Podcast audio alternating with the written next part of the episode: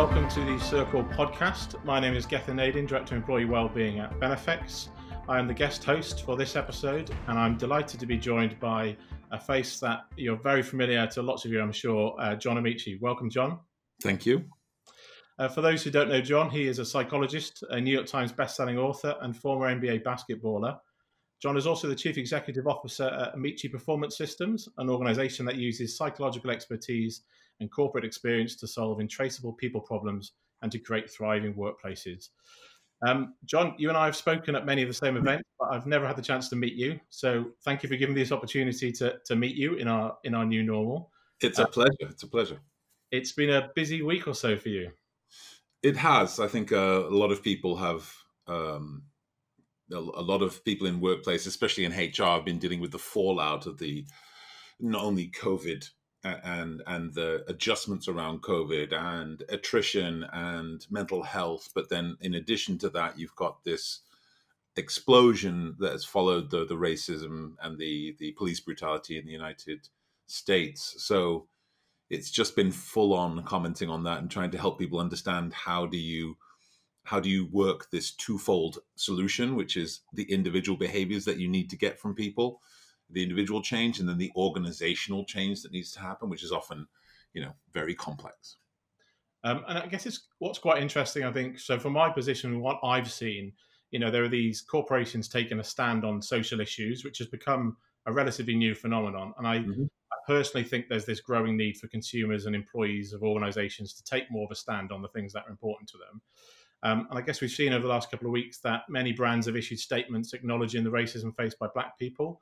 Um, some have changed their corporate logos, like Nike's Just Don't Do It. Um, is this a good start? And kind of what do these organizations need to be doing next? I, I, always, I mean, gestures and symbols are important, but they are usually rather impotent if they're not backed up by action. Um, I think one of the it's it's a really dangerous step for an organization to take if they don't realize the implications of it. So there's no good making a glorious, outspoken, uh, wonderfully uh, kind of is right tapping into the mood of the moment kind of statement from a CEO from an organization. If internally you look at your stats and, and you don't have any senior black people, you, you, your pipeline is absent black people, the black people in your office are there to clean when the lights go off at night. It's just there's a there's a hypocrisy to that that and the, the important part here is that that's a hypocrisy that employees themselves are, are recognizing and calling their own organizations out on. And do you think so? I guess what I'm quite interested in is my journey into uh, experiencing and understanding my own white privilege started a couple of years ago when I read uh, a report about luck. And it was basically saying that in luck in America and kind of understanding luck and who, what makes somebody lucky, they basically were saying if you were a white man to start off with, you were already significantly predisposed to being lucky. Yep. So it was getting the job, winning the lottery, getting better healthcare, finding love, all of those things, because that was the world we lived in. So that was the kind of starting point for me. And then it also led to, I guess, what we're seeing lots of people quite rightly go through now, some pretty un- uncomfortable conversations with myself about my own privilege and how I've either used that to my advantage or acknowledging that that has given me a leg up. Um, and also times when have I been racist? And inevitably, I probably have, whether that's intentional or otherwise. Um, and so, do, do you think organizations are in that position as well, where they need to really take stock and be honest with themselves about what they've done up until this point? Yeah, I mean, I, I, absolutely think in almost every scenario, an audit of some description is a good way to start. You need to know where you stand, where you are. I've been telling people in the last couple of weeks now that for in terms of organizations, there's no good just starting with initiative, uh, you know, kind of shotgun initiatives. We're going to do this and this and this and this. What you have to do is understand what is the combination of sometimes quite banal and, and benign policies and procedures, ways of doing things, values, and things like that, that are combining to create inequity so that you can understand what's a tactical and then strategic approach to solving this problem. I think the interesting part is that when you do talk to a lot of organizations, you suddenly realize that so much can be done so quickly. So, so in the same way that COVID uh, created a scenario where many organizations had lied for the last 10 years.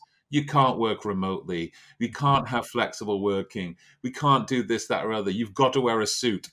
all of this nonsense. Yeah. And then COVID comes along, and in a matter of weeks, all of that's gone. And that that actually, I don't think organizations realize that just with COVID alone, they're going to have to deal with a real sense of betrayal from their employees when we do start moving in a new direction. I don't think the new normal is a good description of that. I can talk about that later if you want. But when we do start coming through this, the sense of betrayal once we're through the crisis will be there because people suddenly realize I struggled with my children, with childcare. I struggled with my family and work life balance. I couldn't even get time off to pick up a, an important delivery. And then when it suited you, you could install a Bloomberg machine in my office, in my in my home, sorry. You could get me another big screen Mm. for my home. You could upgrade my Wi-Fi at home. So the reason it hasn't been done is because they didn't want to do it. And when you look at the issues here around race, there's a significant amount that many organizations can do really, really quickly. If it's strategic, it's tactical, it's smart, but it will prompt the question why didn't we do this a year ago, two years ago, five years ago? What is so profound about this murder of a black person in America Mm. that didn't resonate with you in 1991 with Rodney King? And, and that, I think there's a real openness to critique there, especially in this day and age where I think it used to be that employers and brands felt that people should be aligned to their purpose. Whereas nowadays, employees and colleagues expect that brands aligned to their individual purpose. So things like Black Lives Matter, things like the environment and such, uh, and mental health and these other areas. So I, I think there's there's quite an interesting collision coming post crisis because these these things won't happen while there's still so much tension and crisis and risk. But if you look 18 months down the line as the economy hopefully starts to recover again, that'll be the point where people will start saying, "Right, you thought I forgot, but I didn't forget." Yeah, it's, I think it's fascinating. It's kind of that employee activism. I think we've seen on quite large scales even before this happened. So I guess it's yeah. I think I would agree with you that it's the employees are driving that agenda and the mm-hmm. employers are reacting to it. But I think it's a, I think that's a really good point that yeah, as employers, are we questioning we're doing this because our employees want it, but why weren't we even looking at this anyway? Because it's this is not political, right? This isn't about politics. This isn't about um, values and brands and trying to get consumers or train the right employees. It's it's much much deeper than that. It's much more fundamental, isn't it? It should be. I, am not sure that even as you said it, I was like, hmm, I think it might be about that for some for some organizations, but uh, it shouldn't be. It should be about performance. I'm not interested in having more women in organizations because I somehow think women's brains are so special and different, and oh, they'll bring compassion to the table or other such really patronizing stuff. Yeah. I'm interested in bringing as many perspectives, as many different types of brilliance to the table as possible, and then demanding the managers around me are good enough to curate that brilliance. That is the future world of work. That's what it's going to count. Brands are going to be less important. The brand of individual managers is going to be key because it'll be like this, Gethin. Be, this will be our relationship, and maybe, maybe I'm in, maybe I'm in Cardiff and you're in London. And it's not the it's not the colors of your logo of your company's logo that attracts me to you anymore. It's the fact that when i talk to you and i tell you about some challenge and you don't just push and push and push but you're a manager who makes me feel i'm like i don't care. You can pay me five pounds an hour more but i won't work for somebody else. I think it waits i've been at Benefex for nine years and it, every time anyone asks me it's because my manager cares about me. I report to the ceo the ceo cares about me and I could have taken more money elsewhere. I live three hours away from the office. I've got a terrible commute. Yep. Because I feel like I'm valued and treated as an individual. Um, that plays a big part. So I think it's because it's interesting about because I've I've thought a lot about personalization of the workplace and how we treating people as individuals was the way forwards. And I guess does does race become an issue if you're treating people as individuals? It oh yes. Of, Yes, yes, yes, yes, yes. The worst thing that an organization can do at this point is is to join the I don't see color gang. Yeah. Um, it's just so patronizing and it's ridiculous. It's it's it's ridiculous. If you don't see me as a black person, then you you, you don't see me. As a white six nine massive person. I am a different person with a different set of experiences. The world has regarded me entirely differently. And if you don't recognize that, it's so absurd. It's even the homogenization of it. I, as a as a person who is mixed heritage, my father's Nigerian, my mother's white and from Hyde, and and even that makes me different than someone who is second generation Windrush from, from Jamaica. So the idea that even the color of my skin makes me the same as another black person. This is why so many of these programs for for uh, non-traditional people in workplaces fail because they don't actually see the individual. They see a problem to be solved. We see this with women all the time, right? The deficit model approach. Well, here's some training to, to help you be more assertive in meetings. And then they take that training and then they get a bit more senior. And then, well, here's some training to stop you being so grating. And it's like we, it's it's like this constant. Instead of the thing I said the other day, which I think is really the approach that that workplaces need to consider. We can either spend our time trying to armor black people, to armor women, to armor minorities, or we can spend our time de-weaponizing the environment in which they inhabit. Right. So, and I think it's that simple uh, either we're going to tell women this is what you have to do, this is how you have to dress, this is how you have to talk in order to be taken seriously. Don't have kids, don't talk about family, don't be emotional, etc., etc. Or we create an environment where we say, you know what, different kinds of brains come with different types of personalities and different types of experiences, and either I want that brilliance or I don't. Interesting. It's um the other point I was going to talk to you about was um, and it kind of leads on from that is that many organizations will have those policies in place around racism usually part of some diversity strategy. Mm. um, they probably rarely if ever tackle the less overt insidious acts of racism. They don't promote everyday activism.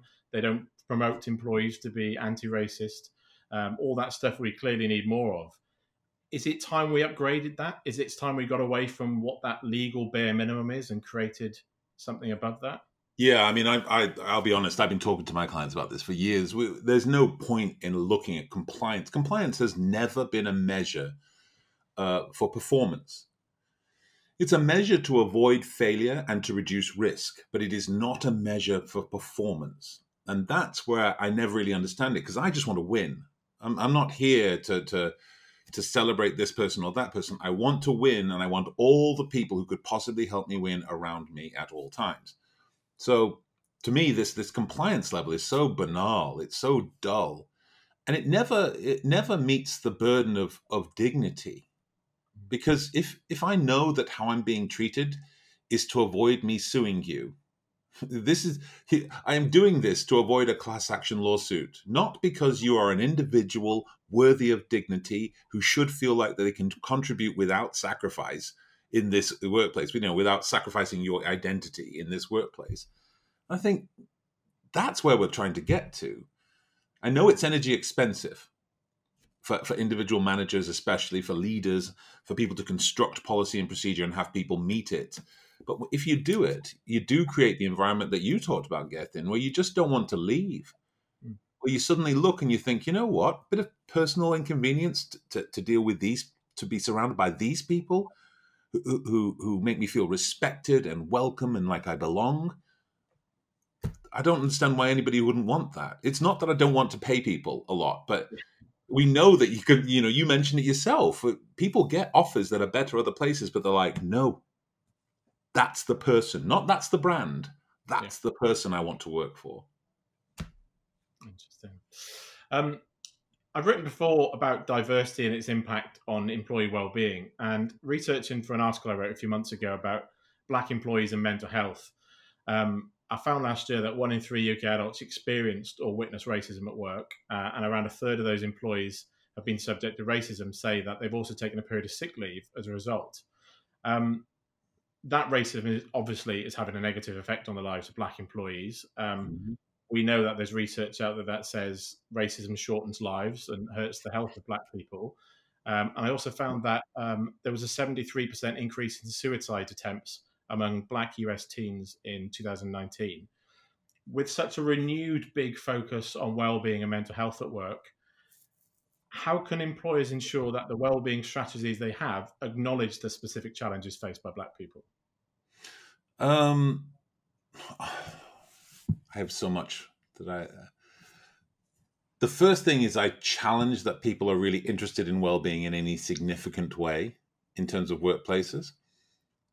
The second thing is that if you most well creating an inclusive environment kind of works for everybody. It's not like black people have a special vulnerability or women have a special vulnerability. It's just that when a when it's like wearing the shoe that's designed for the wrong size foot. And what I'm saying is if if the shoe is just a little bit bigger, if we just make this space a little bit bigger, then people can operate with lots of difference inside, uh, lots of wiggle room. And I, I suppose for black people, what you want is to have your blackness acknowledged in a way that is respectful and speaks to dignity and doesn't erase who you are. You don't want to be tone policed and told that you know the way you talk is inappropriate because let's face it in most professional environments we're, you know we're not really talking about black people coming in with a deep patois.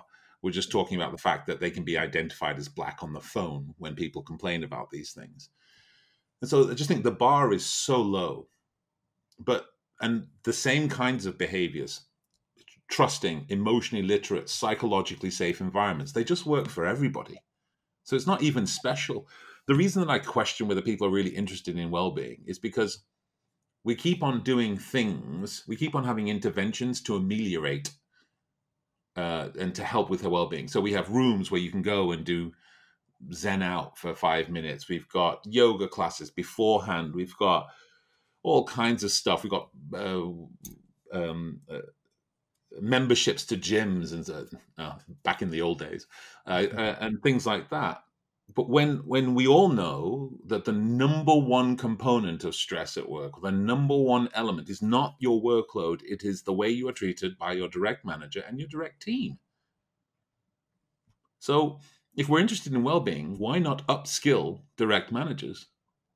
and not just the ones at the top, but everybody, because that to me is the real answer. Because instead of armoring people for their well-being, because that's what you're doing. That's what that's what the the, the gym membership or the the sleep pod or the something else. It, it's just armoring people. Instead of doing that, just don't wound them with your work environment. Yeah, I guess there's loads of examples, right, where you know we we we could probably both answer this in the same way, but a free gym membership isn't going to make up for the fact that I might have a boss that's homophobic and makes me feel really uncomfortable at work, uh, or in your instance, might be racist. That kind of that knocks everything else out. Nothing else you do will make up for that one fundamental thing. Yeah. Uh, and I agree with you that lots of this well-being stuff seems to be just putting patches on. You know, we are working you, we are overworking you. You're working long hours, but here's a mindfulness app to compensate for the yes yeah i mean to me the the i know it's not really in vogue but i have i've been into an office just before lockdown that had these the sleep pod thing is to me one of the most telling elements of this whole program because i want you to i want you to sleep at home and i and that means if i don't have if that means i can't call you after six then that's that's what we do because I want you to sleep at home. If you're having to take to steal 10 minute scraps of sleep at, at work. What is that? What are we doing to people? And yeah, this is coming from a guy who has dedicated his life now to increasing performance in organizations. So you, yeah, yeah. You are telling people they don't need to be working with you all the hours. They don't need to be working flat out for you to get the best performance from them. I'm because I'm because oh, you don't have to be a psychologist or an expert in in the human condition to understand that. If I say to you, um, you know what? Uh, to next Thursday, there's going to be a moment where there's going to be a morning thing. I really could use your support. It's going to mean you getting up at four, or you and my team has done this with me, stayed up until ten. But then I'm like, I better not see you tomorrow morning. Yeah. Uh, and that's not because I don't want work to be done. It's because I know that we do really sensitive, important stuff, and I don't need you compromised cognitively because I insist in presenteeism you know i'm sure you you've looked into it a thousand times but the uk productivity is so poor in part because the uk still clings to the idea that i need to see you in the place the number of workplaces even now who still say to people you know I'm the senior partner. I've got a little pied a terre across the street from my office. So I can get in at six o'clock, but you live in zone nine and I still expect you to be in before me and leave after me. It's just like, no.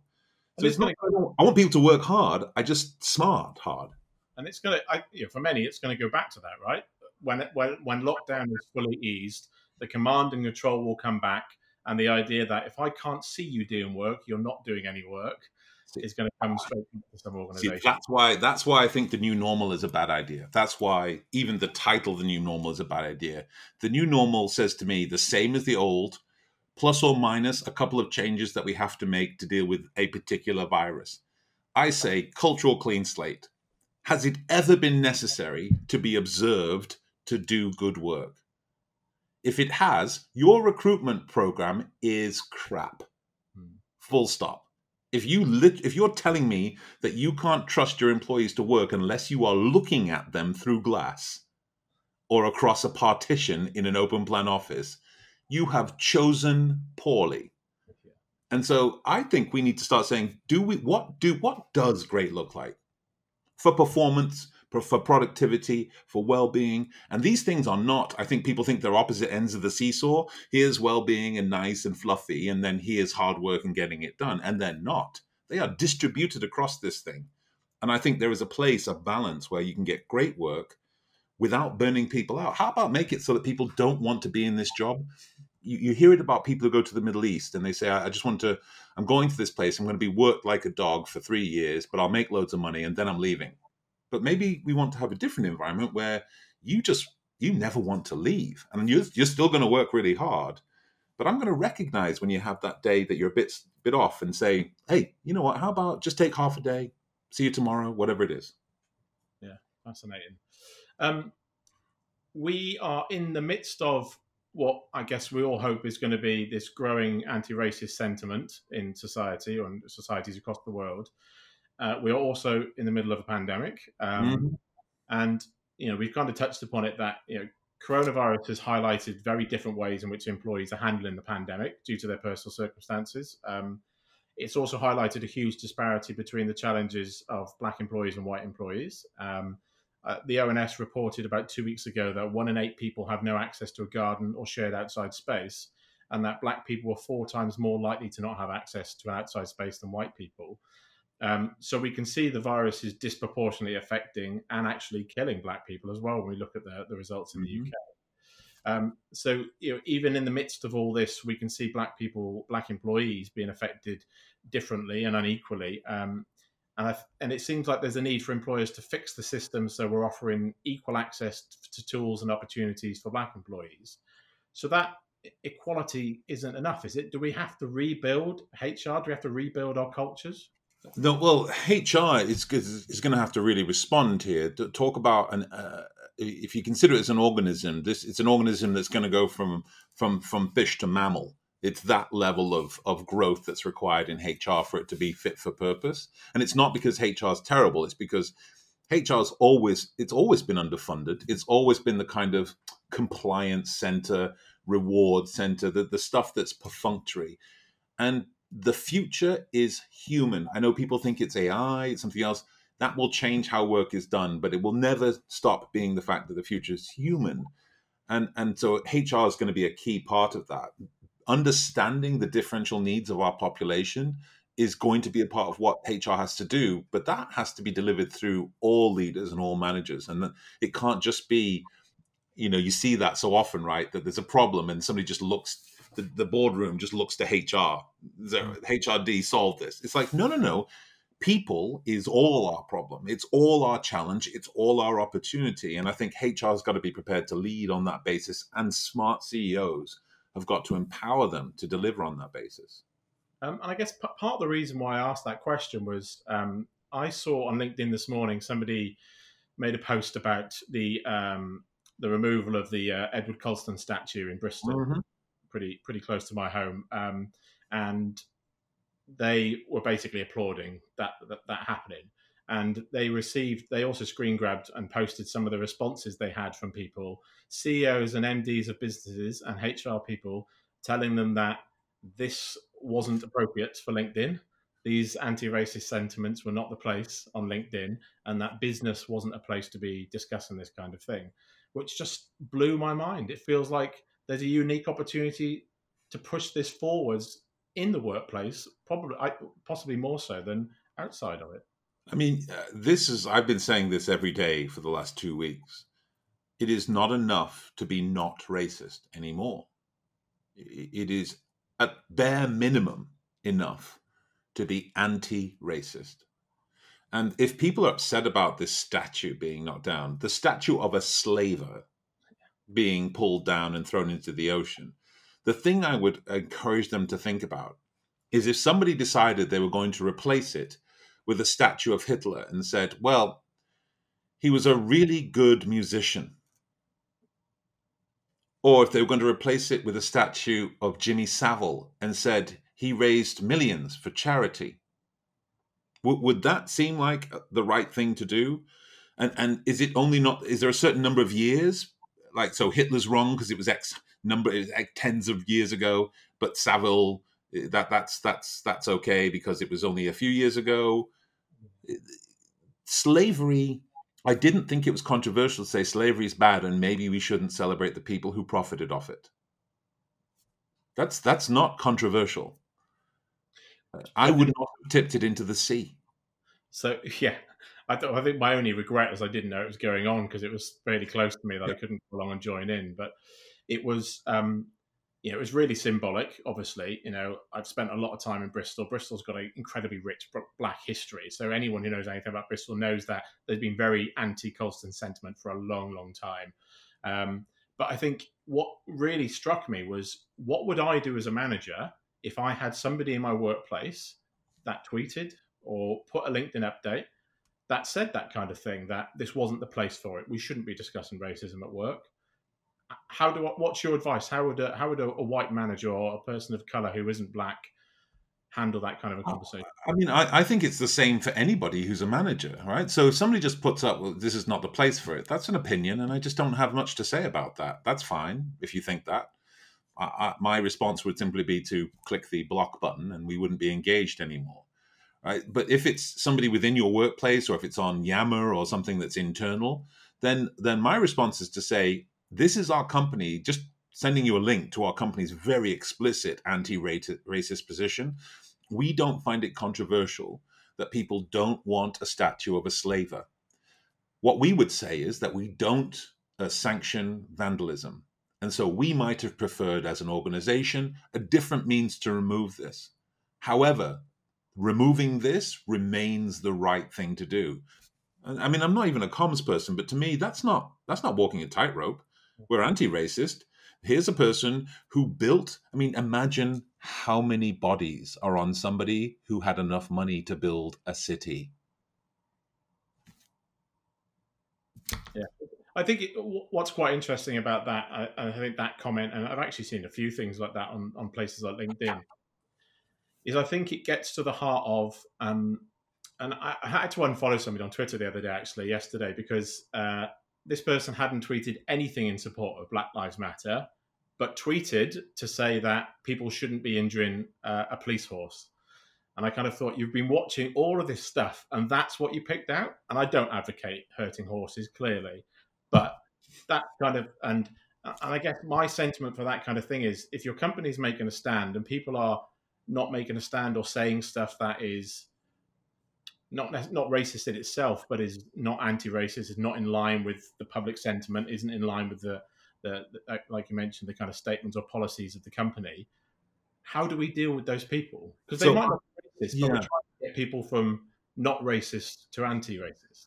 I, I'm I'm I'm actually trying to say that when you employ people, there are a set of criteria for their technical excellence when you employ people, there should also be a set of criteria for their cultural excellence. So, this does not mean everybody has to be liberal or conservative. This is not about party politics.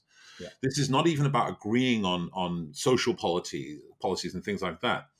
But there are some red lines. If you believe in apartheid, you probably can't work for me.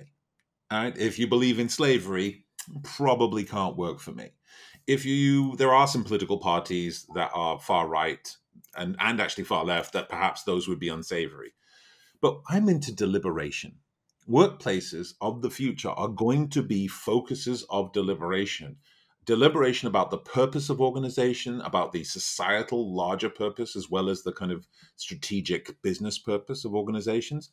And so you should be able to have a forum where people can say, you know what, this is my worry right now. I am worried that people are out there. There's a perfectly legitimate debate. I'm a public health uh, eh, officer, if you like. I'm the NHS director. So there's a perfectly legitimate conversation about I'm really worried that the very people who are most at risk to, to COVID, black and brown people, as well as their allies, are out in the streets right now, and that's dangerous. And I would say, yes, that is dangerous. And here's why it's important that this, this movement happens.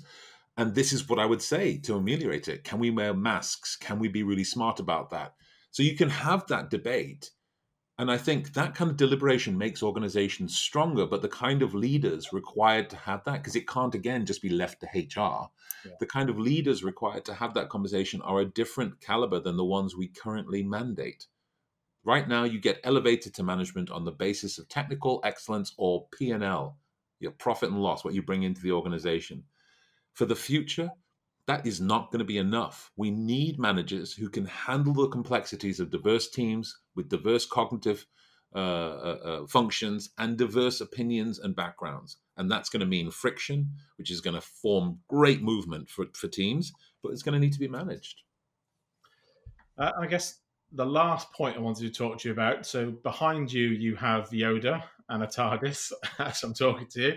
I resisted the urge to get my R2D2 and C3PO. That looked too staged if I put it behind me. Um, but I read an article you wrote a couple of years ago about everyday activism, and you talked about becoming an everyday Jedi. Can you talk mm-hmm. a little bit about that, please?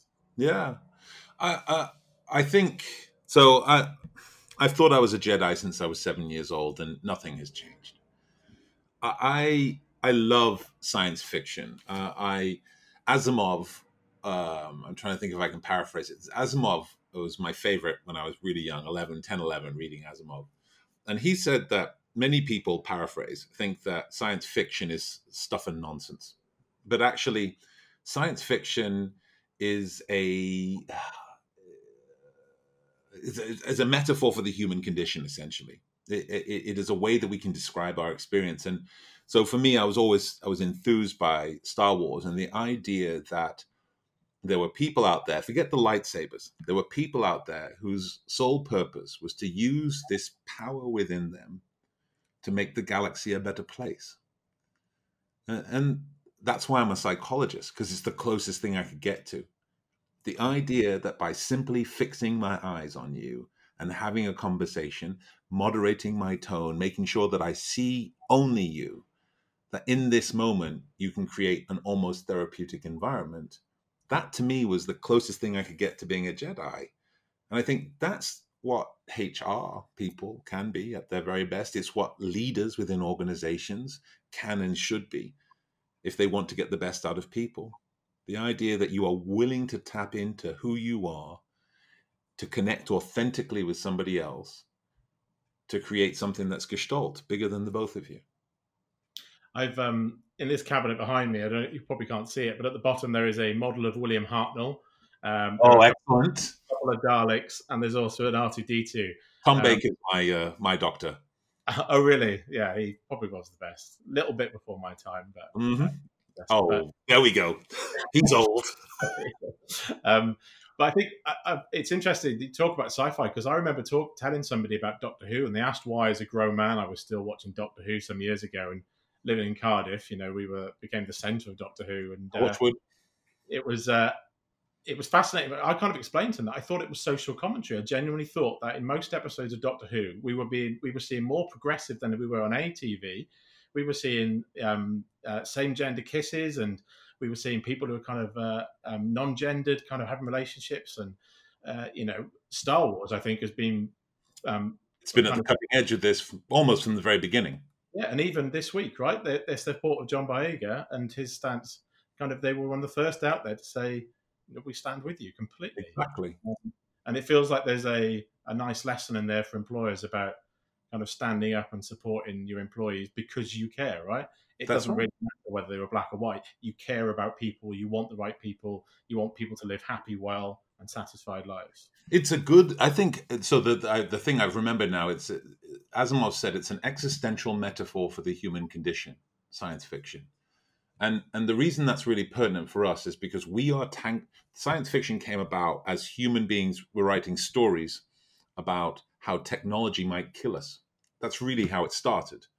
Robots came from the idea of the Industrial Revolution, people losing their jobs, not to mention their arms in the mills uh, uh the early stories were all about how we are going to get destroyed by technology. But then Doctor Who, Star Trek, Star Wars came along, and all of a sudden there was this integration, and the idea that that that technology, AI, the future, and this diverse cast of people can come together, and against the greatest of, of odds, they can overcome. Mm, there's the future. Very nice. Um, one last thing before we go. You have been on my television screen for most of the week on the radio. Um, you've spoken a lot. There's been a huge amount of love for you on social media and, and kind of your sentiments and what you've had to say this week. What's kind of the one thing you'd like to say to the people that are listening at the moment about kind of what you've learned over the last few weeks? So there's there's tons of things that you as an organization, uh, people listening to this as an organization, are going to have to consider, but the most fundamental thing is what are you going to do? What are you going to do? And and the biggest things that you can do are all completely invisible. Nobody will tweet your their thanks. Nobody will like your thing. It's self-reflection. It's the idea that you embrace your winces. Those moments, whether it's as a HR officer or just as a person, you feel like you haven't done enough, whether it be for about race or sex or anything else. Embrace that wince because that pain is a great lesson and it causes us to want to avoid that pain in the future, which makes us more likely to act. And that's really the key. Individuals looking at their environment, the two people in the office with them, the three people in their home, and saying, This place will represent my standards of anti racism, anti misogyny, anti homophobia, anti anti-immigration sentiment, all of these things. And that's that's the way we make change. And again, it's it's invisible because it happens inside your home, happens inside your office. It rarely gets tweeted out, but it makes a difference. John Amaechi, thank you so much. Pleasure. Thank you. As the world comes to terms with the COVID 19 crisis, Sercal want to help HR leaders look to the future. Will the crisis shift the world of work for good, what will this look like, and how should HR leaders help prepare their business? These are the questions that Kevin Green and the resident Sercal experts will consider as part of the Shifting World of Work content series. Visit sercal.co.uk to find out how you can get free access to Sercal's up to the minute news, research, and opinion for you and your team today.